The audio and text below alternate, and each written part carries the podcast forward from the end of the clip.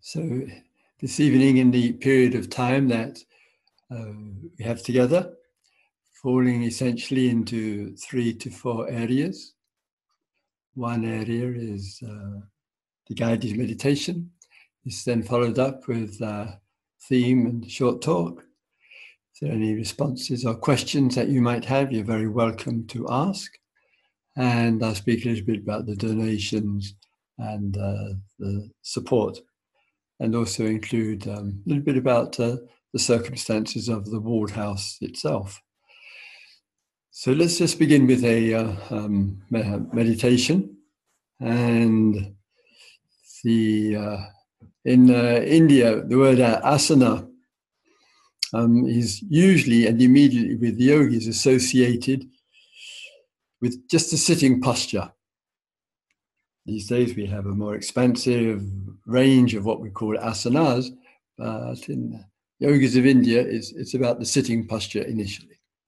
So we sit with a straight back, sit, uh, sit tall, real sense of uh, presence.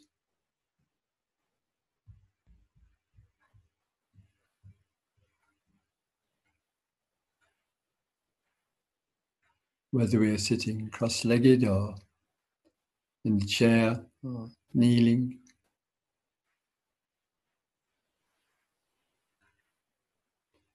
To really bring presence to the immediacy.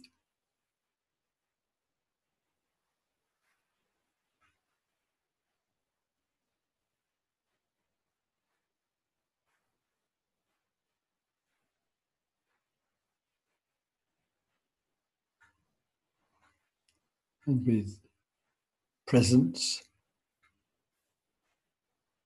We sense and feel the sensations of life.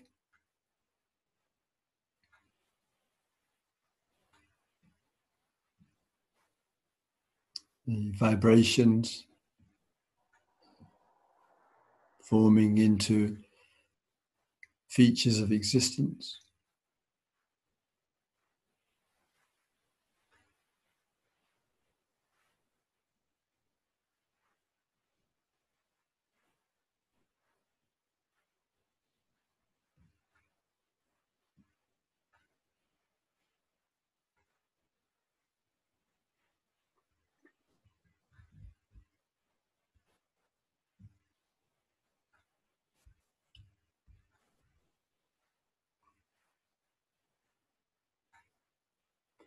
Not directing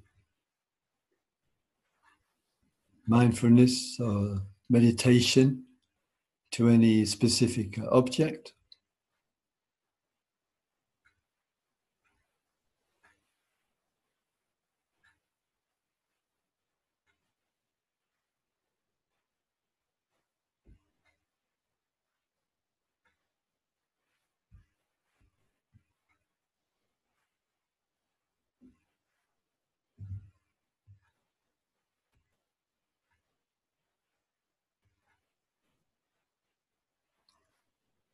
So, presence also provides a receptivity.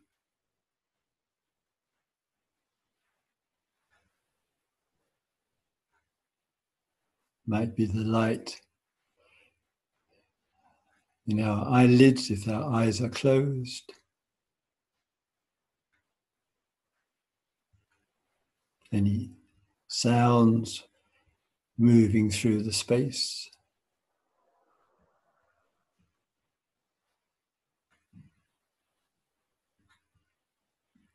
Form and sensations of the body in this single posture.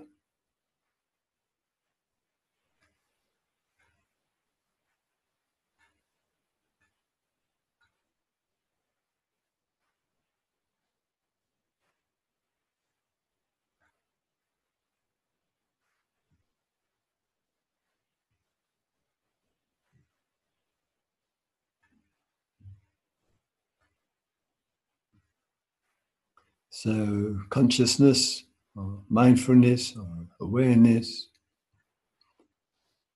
supported with uh, energy and interest.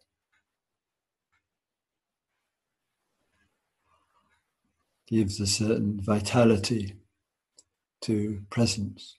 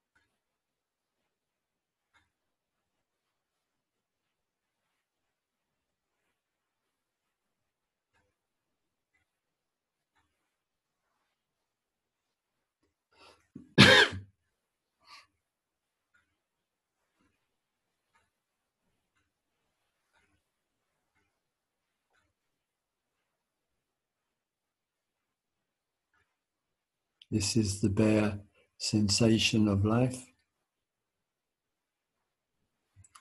of human existence.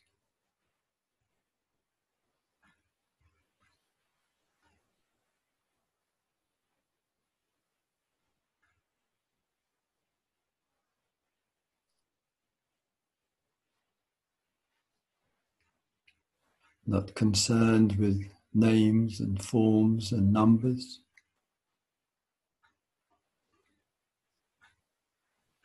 Such as age or gender, formation of the body.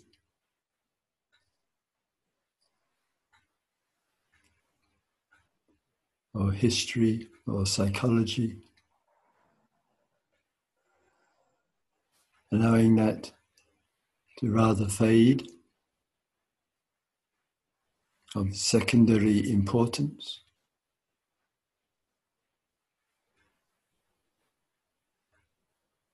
So there is an abiding in just presence.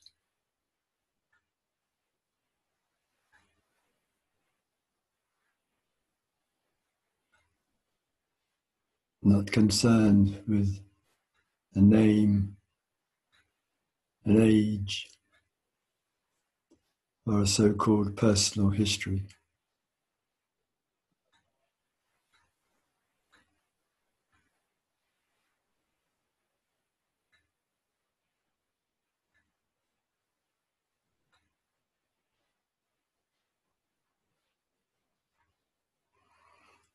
To allow our being to be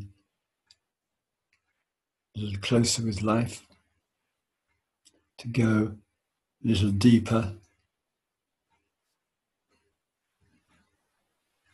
than the stories and all the constructions that make up our so called self.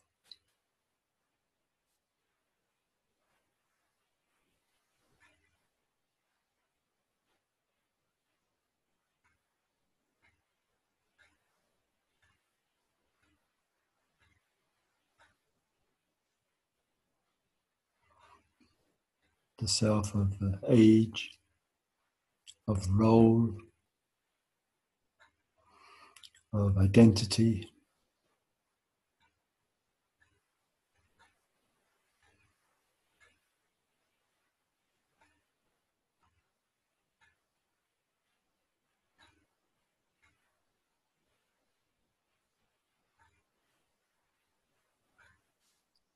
So there is a quiet presence.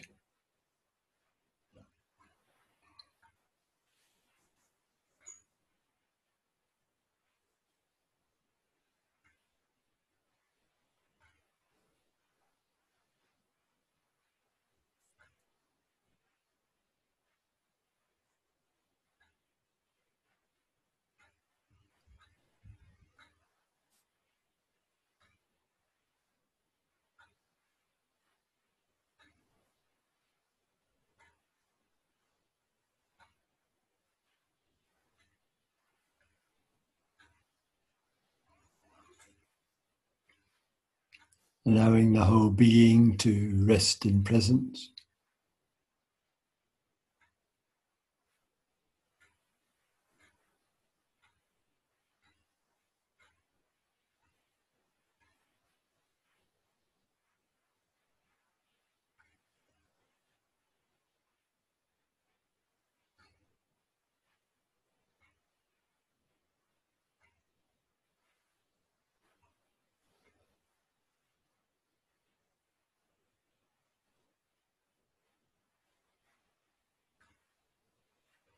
So that we are not lost in what we see or hear, smell, taste, or touch.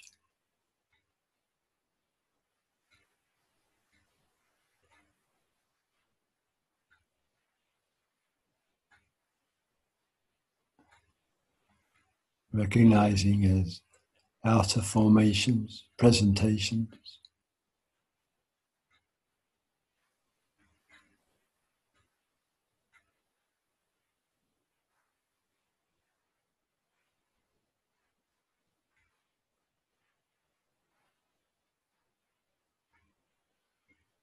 So that we can sink more deeply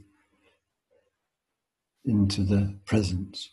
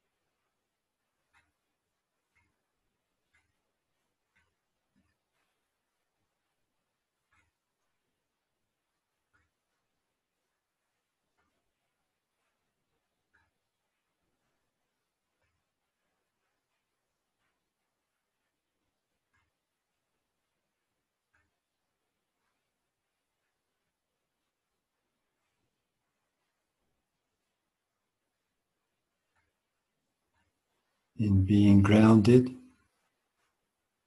less inclination to thinking, daydreaming,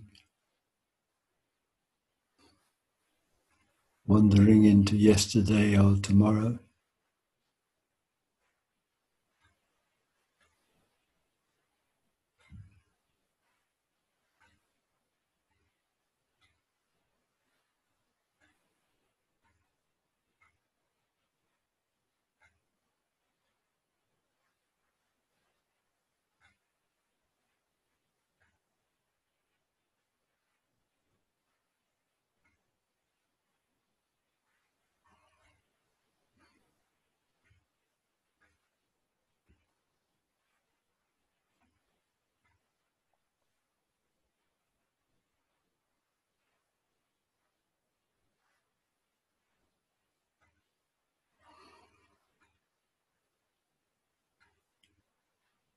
Appreciating, recognizing the value of real presence.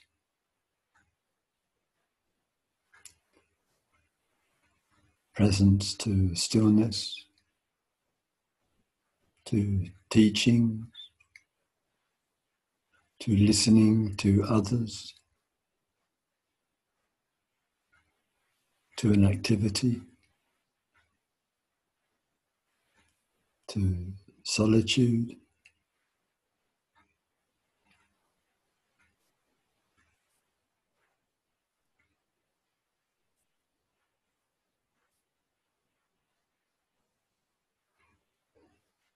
So our world, so to speak, comes into this presence.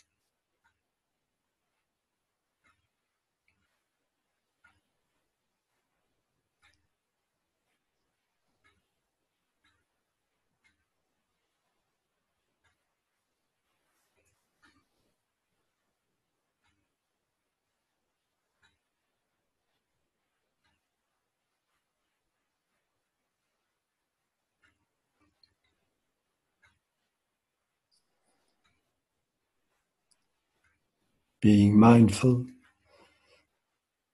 that we do not exaggerate presence and put it into some ultimate or absolute category.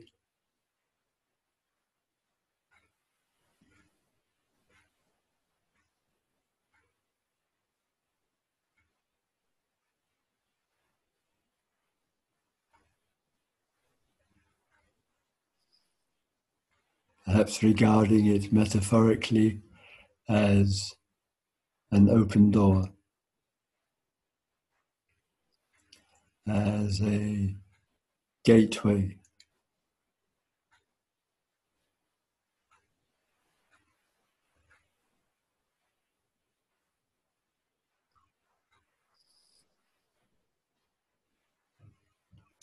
So the human being can be receptive to more than what we see, hear, smell, taste, touch, think about, and feel and remember.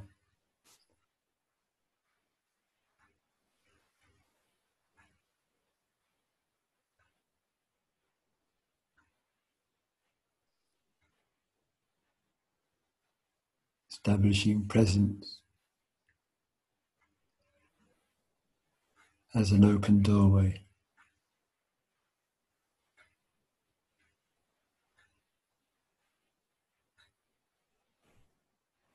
Remaining minute or two.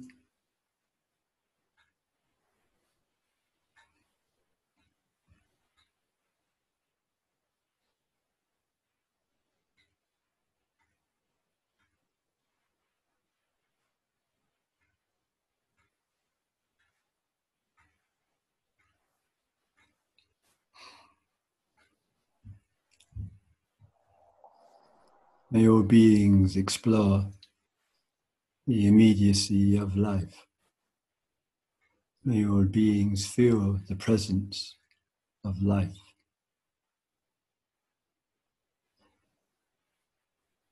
May all beings come across an infinite number of insights and realizations.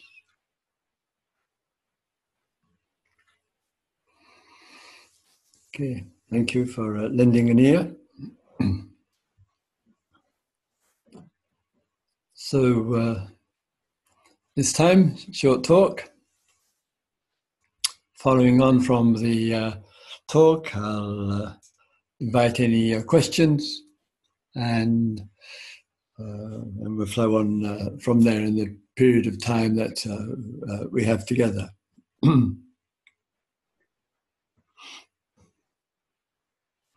like to talk with you a little bit about the use, the uh, application of uh, the senses. The world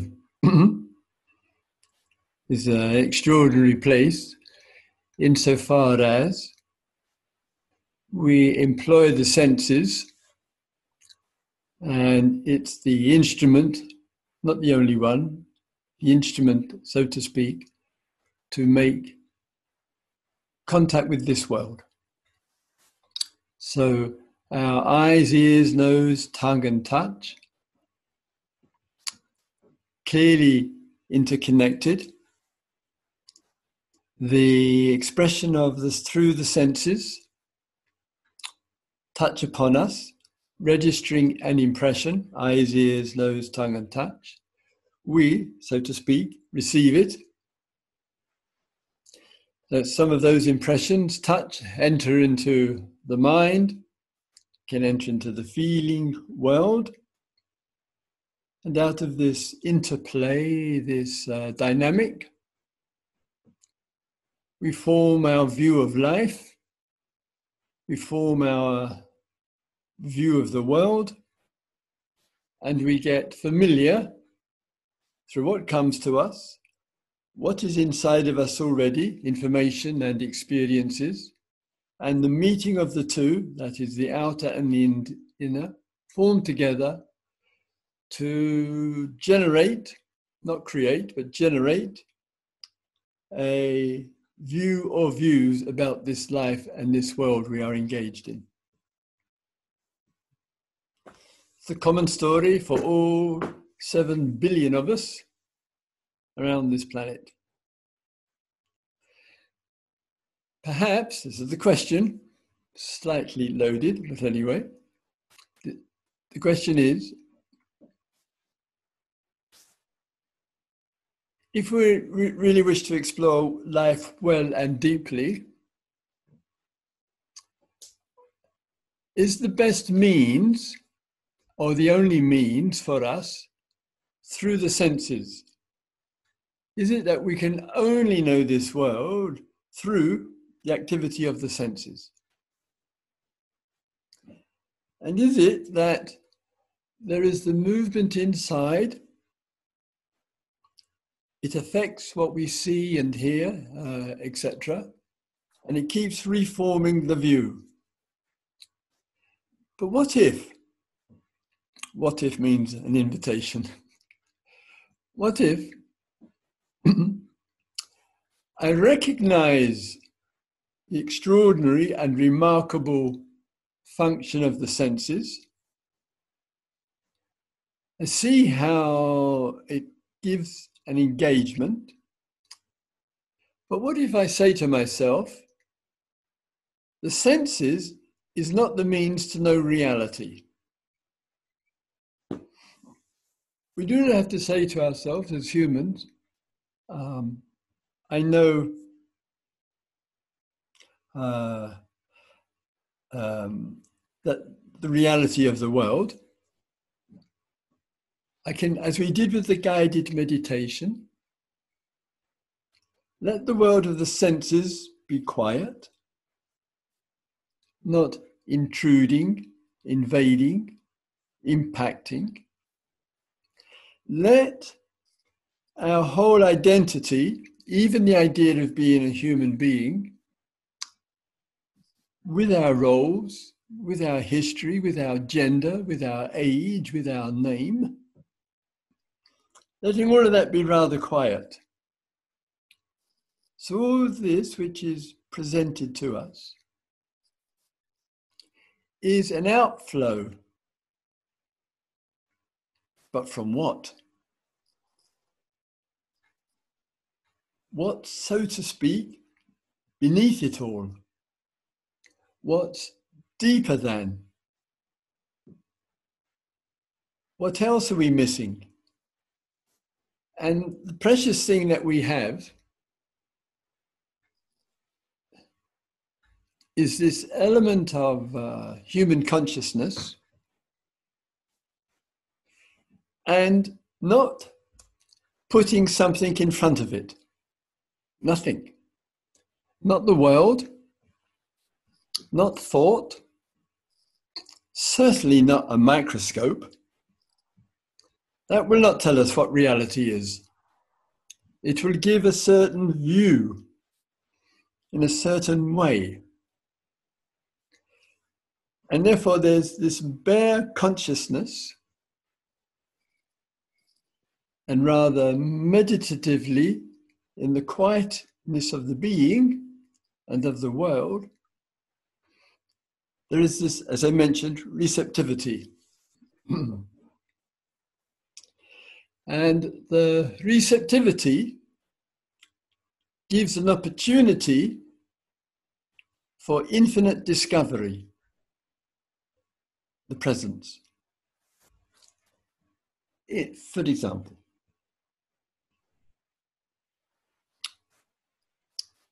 If we take an object, I remember, I'm just going to go back a little bit in time to give you an idea. In, in my um, monk's years, after three years in the Vipassana monastery, um, uh, I left and then um, I uh, went to the cave. Some monks go from the Sangha of the collective to the sangha of the cave and the trees and the nature and so on. So it was one of those, nothing special about this at all. But the incident is in there. So I had a very small kerosene lamp, 25 centimeters high, maybe, if I remember rightly, a little kerosene, and a number of candles. And when the end of the day came, um, because there were snakes and scorpions and spiders and other creatures wandering around the cave, you know, it's not like one was alone. So I light the candle and sit and meditate on the candle. So, therefore, there is presence to the object, but the candle, small flame, small candle, just in front in a small bowl, myself sitting there, keeping the eyes open and watching now. It has the potential to reveal much more than it is. Understand? We say, oh, it's just a candle. There's a guy's monk. He's sitting there. He's observing the candle. That's the reality. But the meditation on the present, in this case, flame, candle, slowly moving through the wax, and sometimes, not always possible, I just wait, wait, sit still, sit still, wait, till the wax of the candle and the flame had completely extinguished itself. And just getting used to life, presence, alive, candle, flame, and extinguishing. It's a small example, there are many that we could find, where there is the presentation, not denying it, not denying its function, but a sense it is communicating something much bigger than itself, which is representative of everything else. And once that sense begins to come in, we are in touch and have access to what is infinite. The ordinary, in this case the candle, is the confirmation of the infinite. It has to be. The infinite cannot be apart from the candle because it wouldn't be infinite, because it would exclude the candle.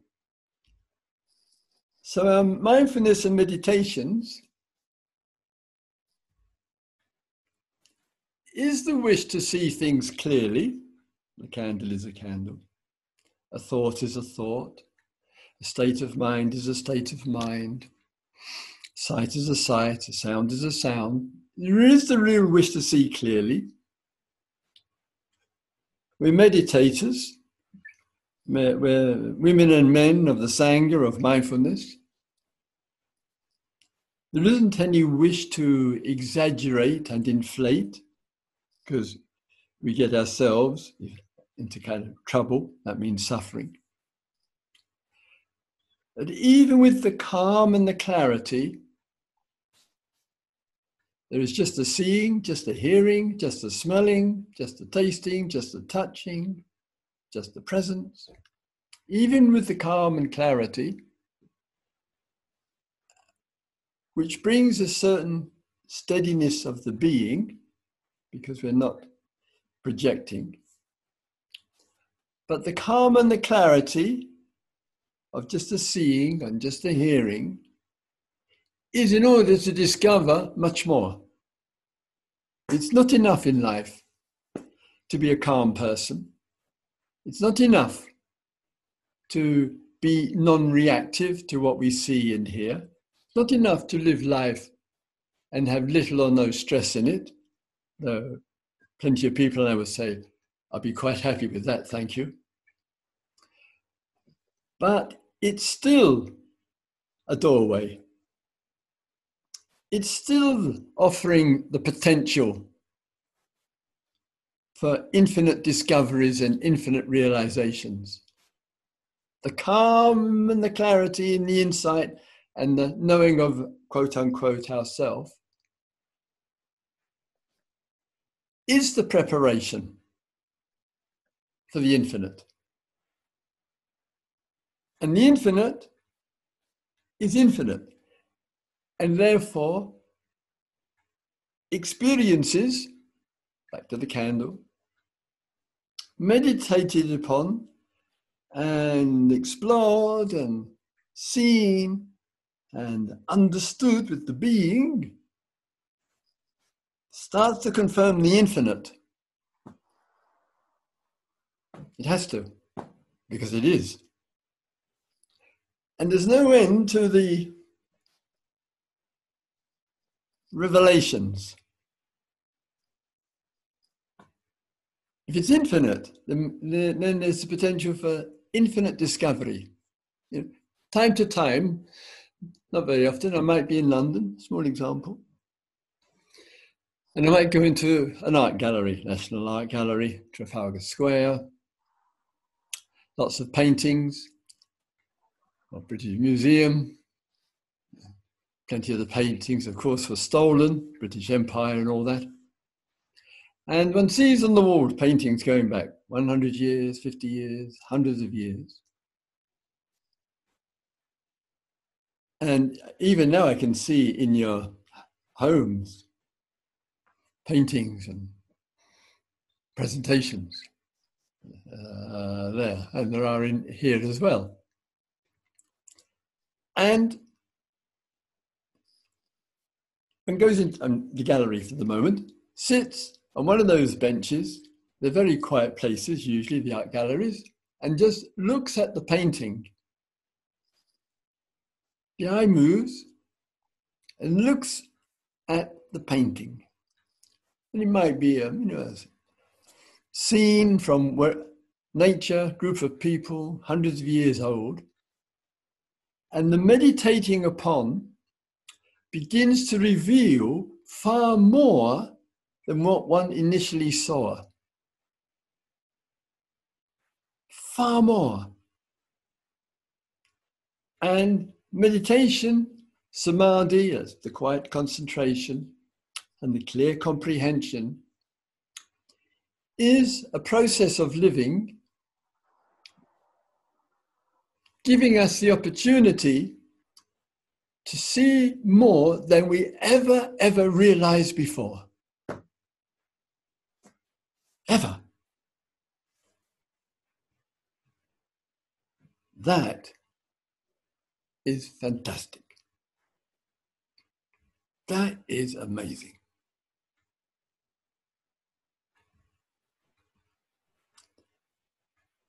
The death of it is habit. The death of it is thinking, I know. The death of the death means that the, the hiding of the infinite is a view of seeing things as they are, which the Buddha has never said, by the way, but that's another story. And more importantly, is our energy and our interest and the presence gives a chance for a lot more to be discovered and uncovered. So, those of you who got the privilege of a, a painting, um, it may not be an original, appreciate, but uh, yeah, just take one of them and just look and look and look. And similarly, sometimes I'm sure you've heard this a few times as well. Um, two people, maybe a person in our life, or you hear the story. Uh, one person says, You know, I never realized, and it, it never occurred to me this person could do this. And it could be something really wonderful and precious. So we just had uh, this rather sweet story of this 99 year old former army, army officer decided he wanted to raise, I think, a thousand pound, 1200 pound maybe, something like that, by doing a circular walk in the garden. The outcome of that, that it touched something. This old man trying to raise some money, 99 years of age, for our beloved National Health Service, You know, as we say here in Britain, it's the NHS is the nearest thing we have to a religion. And he walks, and he walks again, and he walks again, and he walks again. And people just keep donating money. And just this week, he just celebrated his 100th birthday there. He raised, I think the sum is 19 million pounds. Where did that come from inside of him? What is it about this old soldier who's just got promoted, incidentally, to being a colonel now, coming up with an idea, having no, I, no concept. He thought he might just from some friends and others raise a little bit of money there. And it resonates, it touches something and there's a response. People wish to give. And it, sometimes it's in this touch with life, this which is original may or may not touch others, but it's the emergence of something new as an expression of the infinite. And that let us be interested in interested in. Mm. Therefore, the poem, the piece of music, the art on the wall, uh, uh, the plant in the plant pot, uh, uh the candle, or whatever it might be, might be the doorway for immense discovery. And we'll know that because we meditate on it. We know that because we give presence to it. And that expansion perhaps brings one of the best joys of life. Enough? All right. Let's have a, a quiet minute or two and um, and then if there's any uh, responses.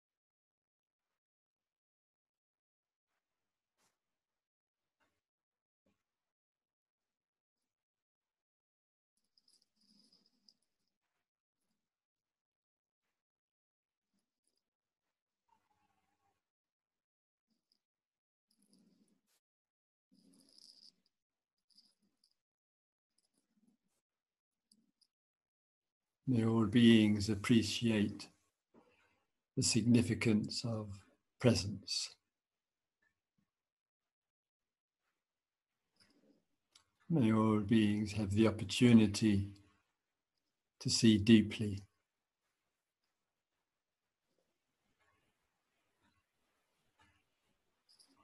May all beings recognize that all the presentations of life are an open doorway into infinite discoveries.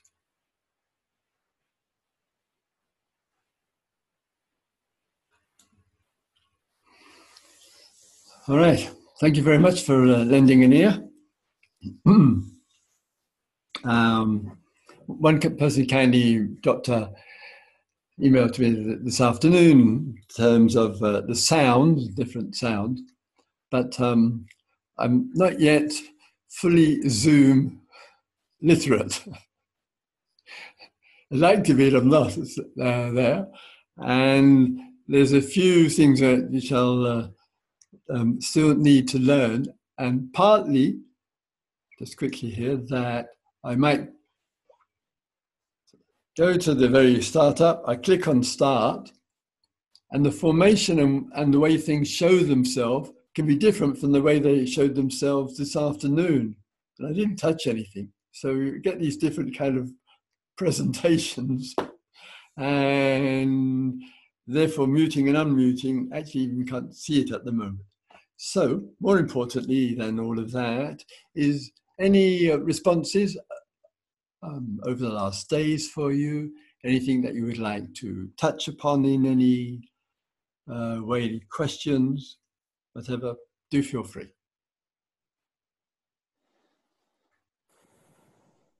Can be typed, of course, and um, it also can uh, be can be spoken. And I've uh, got the glasses uh, here.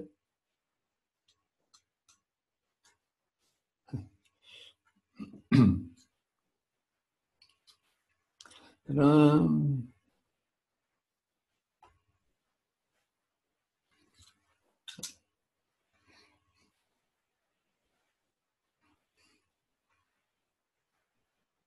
I have a question. Yes, please, yes. I asked myself today, what is the Dharma teaching telling about dreams uh, you have at night or dreaming in general at night? Yeah.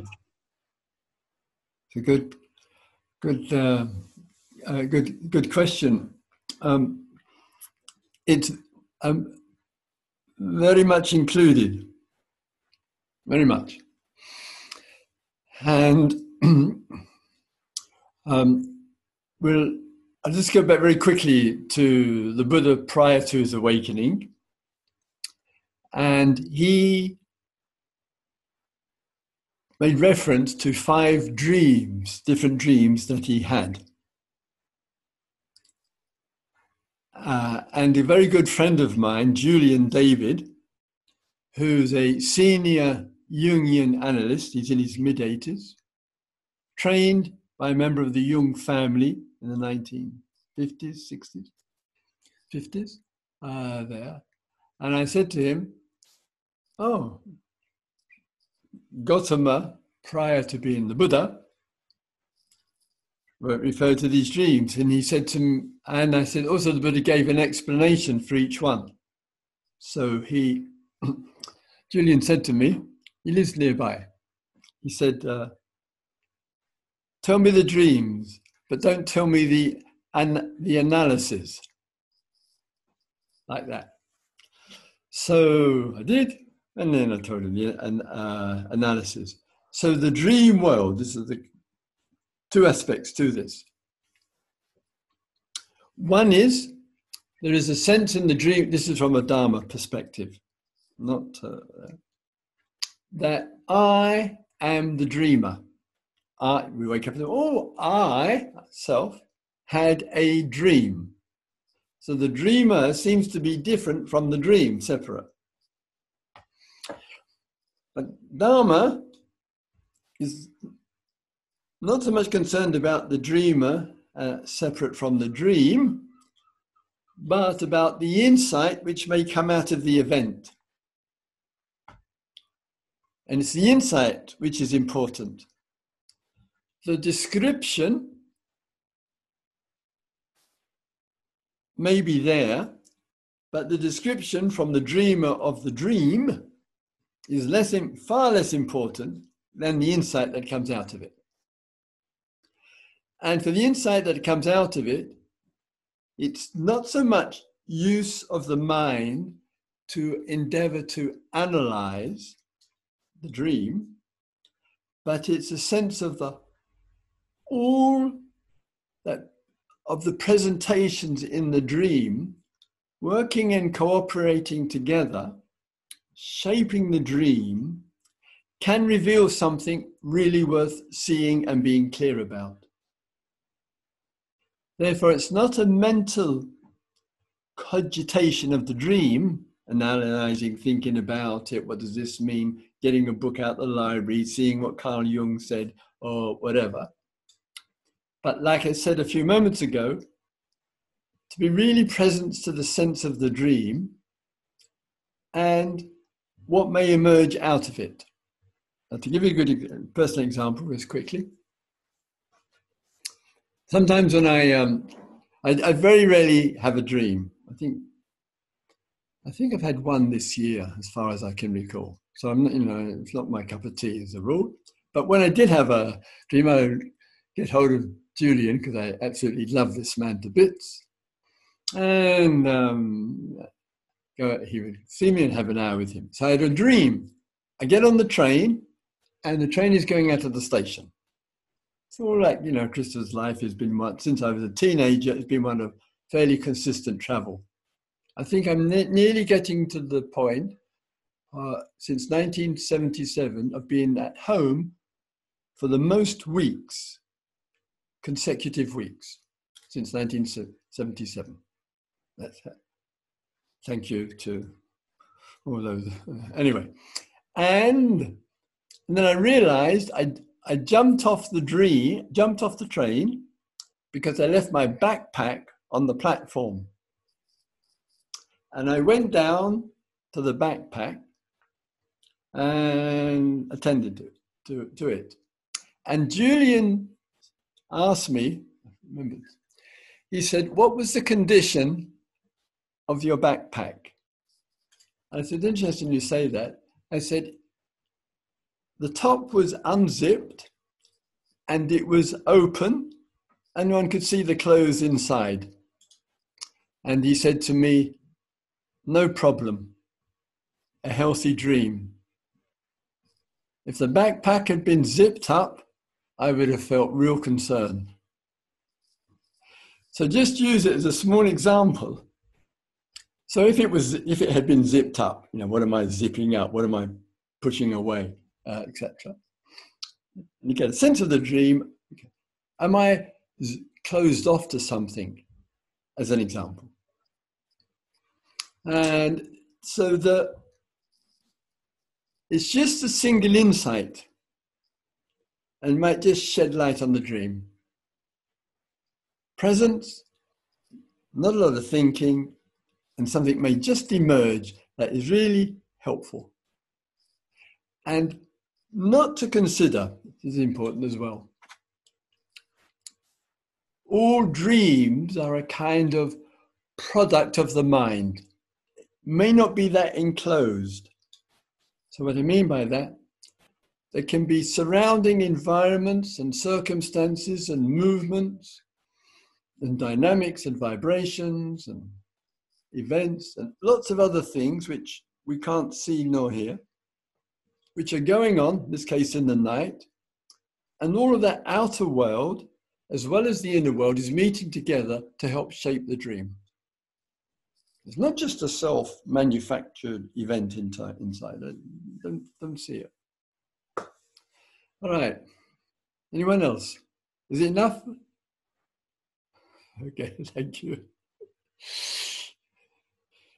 Yes, anyone?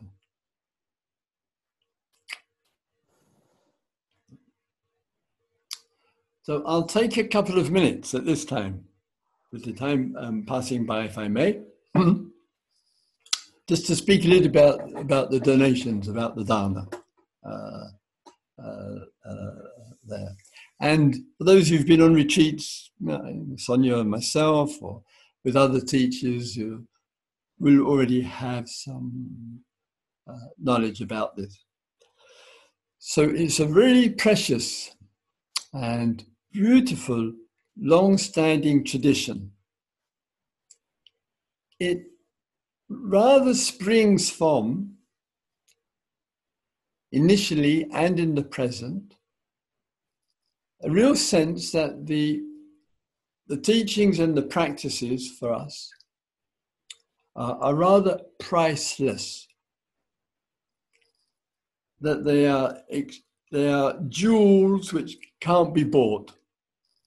It's, it's that kind of sense and feeling that comes with them. And some of us, including this Niswala, in our own small, modest way, wish to keep the reminder of this alive. And so, what that means in the practical terms the uh, centres like the Ward House, and to its tremendous credit, provides us with the environment. Good participants come, as you know, pay to help cover the variety of costs. And us as teachers come and we receive the kind donations that people uh, uh, give. And the act of, of this, and having just personally here lived like this since I ordained in 1970, so it's 50 years of this now, is the appreciation of the heart and the act of the giving and generosity, not only as part of the practice, but there's something quietly joyful in the mutual support of the Sangha of practitioners. Something beautiful about what we offer and what we give and the support which we give to each other. Something really, really uh, uh, lovely about it. And many times, and I absolutely share this as well, that staff and organizers and teachers who have a great love of this tradition of donation said have said said to me and I've said to myself it can be that the there is more joy in the acts of the giving than if we were making a charge. There is something about human beings when we are sharing things together and trusting with each other, um, which brings something really precious that the mind isn't making the measurement there. And though it's genuinely convenient for payment for services, and I have no trouble with it whatsoever, it's not um, there. But responding in a different way and having the privilege of it touches people touches all it touches myself it touches uh, all of us and the small gestures over the over the uh, life. And sometimes people will say they say so and i would kind of sometimes think this way as well. There is the receiving of donations. It's one form of generosity. Energy and time knowledge skills preparation, cooking, organizing, and much more is all in the field of the dana as well. One of the gestures is the kindness of the act of the giving. In some respect, it goes to the, you know, in this case, say to the teachers or to the ward house. But in a bigger respect, we are just the person who receives in order to give. It, it kind of passes through and makes other things available as well. So I, I mentioned this um, preparation. This case, uh, and I did in terms of giving support to people in the home situation and you allow uh, the opportunity for that with the 40 videos we made and the platform and the YouTube, etc., and not making any charge for it. The only way that could have happened, and working morning, noon, and night, is the only way it happened because people in the Sangha offered dana over the days, weeks, and months, in this case from India, coming back from India, which came into our hands or into our PayPal, my PayPal account. That gave support. So the that which was received allowed the time to do just one of the activities to give people, without any mention of money whatsoever, an opportunity to explore some practices uh, in their um, daily life while at home. So far, around 300, just come up to around 300 people have registered and are, uh, are doing uh, engaged in the course with the tools and, and so forth. That's because the Sangha says we want to support you, Christopher, we want to, to support the teachers, and then we can give support. And that applies in many, many areas. There. My um, daughter, as an example, she, uh, just speaking to her today, with the four, single mum with the four kids, it's not easy, not easy. Like one of the father of one of them is refusing to give her any money and etc. Hmm, things like that. So she's really engaged in giving support. She put a short message on the Facebook about the domestic violence in two counties in Britain. Within a week, 9,000 people had checked out the website. She only opened it up in November. Just reflecting the stress and the tension and the help that's really required. And that's made possible through the Sangha of my friends giving dana to, for me to give to Nashona so that she can give support to families involved in domestic violence, as well as to the healthcare professionals and many others, doctors and nurses who are doing mindfulness practices through the support in the variety of ways. So it's really, there's a network. Can you hear the clapping? I'm just going to go, don't go away. I'm just going to ring the, ring the gong. It's the clapping for our NHS every Thursday. Hang on, you'll hear me. I'm the gong man.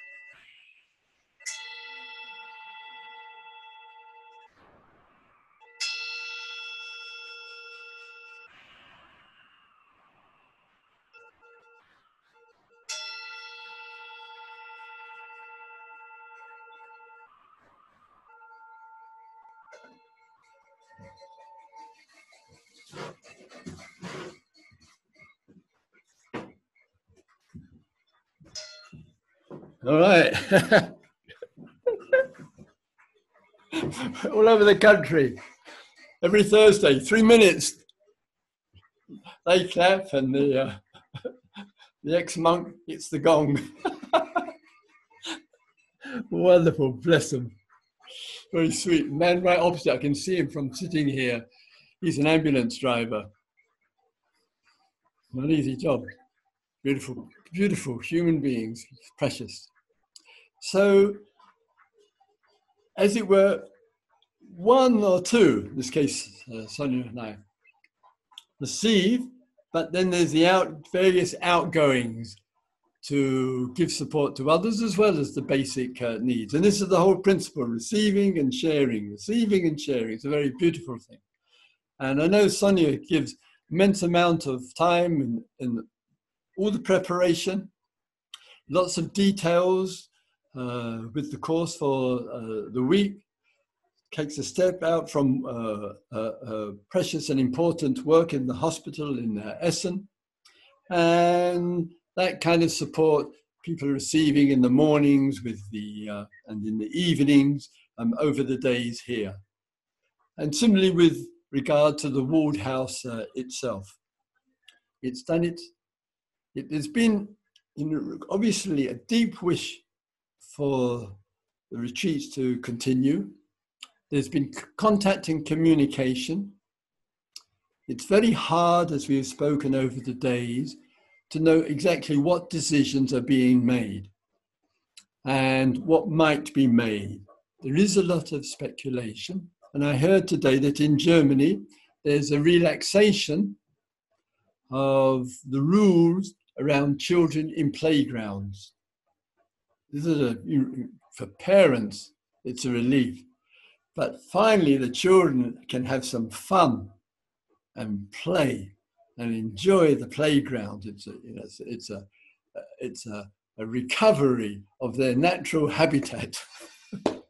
there and bless them uh, for it Uh, there. So little bit, little, little steps here, little steps there, and hopefully there'll be an appreciation and recognition of the importance of the Sangha meeting together of retreat centers, even if the numbers were restricted. So we've got to keep the exploring. If we if it can't happen, this is how we meet. And still, the ongoing, you know, costs and the bills and all the um, uh, service to others which takes place in retreats and outside of retreats. And just keeping that quiet voice with us um, alive. You know, we're the, we're, we're the Sangha of service. That's what, that's what we do. And wish to make it available to as many people as possible. And many people make it possible for us. We respond. Presence to presence. Is there anything you'd like to say, Sonia, or uh, add, or on this at all?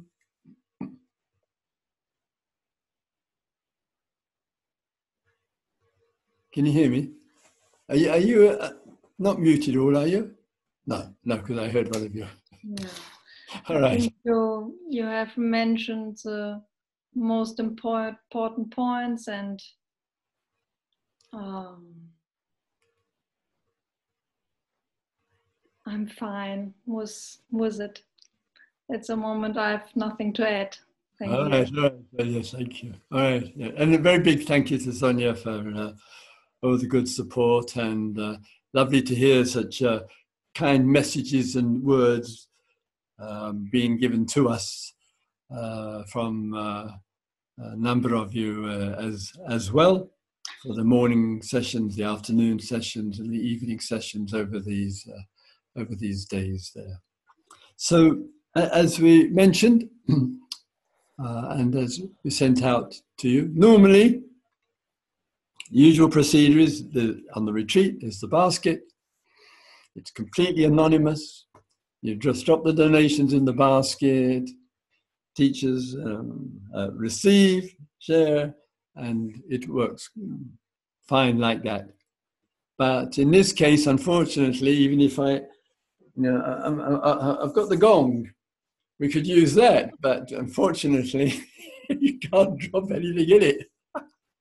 So uh, our uh, wish is, if you can, to uh, give contribution to uh, us with the costs and so forth. Um, one way is through uh, PayPal uh, there, and you don't need to join PayPal. You just need the card, and it will go there, and the other can be with um, the bank transfer. Just the two ways that we have. And also to give a small reminder again with regard to support uh, beloved people at uh, Waldhaus in this time of uncertainty. Such a lovely centre uh, there, and one hopes the centre can get through all, all of this so we can resume. And any support that you could give would be very much appreciated. You could either go to the Waldhaus website, or if you wish, you can just let Sonia and I know that if you are giving some donation to us, what um, and you would like to contribute for the Waldhaus, we when we receive that and there's some sum of money in what you give to us, we will put that over to the Waldhaus obviously, as uh, quickly as uh, possible. So this is the general um, uh, approach. First time I've ever given, I think, maybe not. Dana talk. It's all, it's all, it's all, it's all new. It's an exploration. all right. So um, let's just have a quiet minute together, uh, shall we? And then I'll just. Christopher, I have one question. Please do, Um, yes. Some participants have been asking if there's a possibility to get a um, donation receipt. Um, I missed that. A A receipt. donation receipt? Yes, there's absolutely no problem. People regularly ask. What I would suggest is you, the person, or, and Sonia could let people know, just send me a message, email, or Sonia, and uh, and for a variety of reasons, um, people do appreciate the receipt. They will receive a formal receipt uh, from me, and with my name, address, website, the dates of the course, um, or if it not if the person was not on the course, that this is a um, donation uh, and all the purpose behind it. So that that's made available absolutely, and something I do very very regularly. Yeah. All right. Let's. Shall we have anything else on the donor donations? No. All good. So let's have the quiet minute together, shall we? Thank you.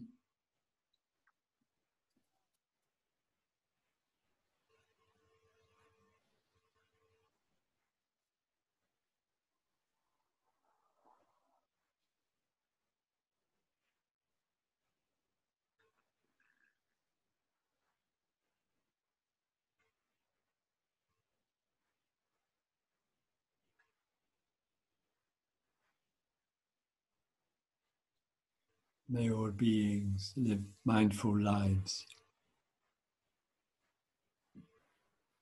May all beings appreciate the power of knowing interconnectedness. May all beings live with kindness and wisdom.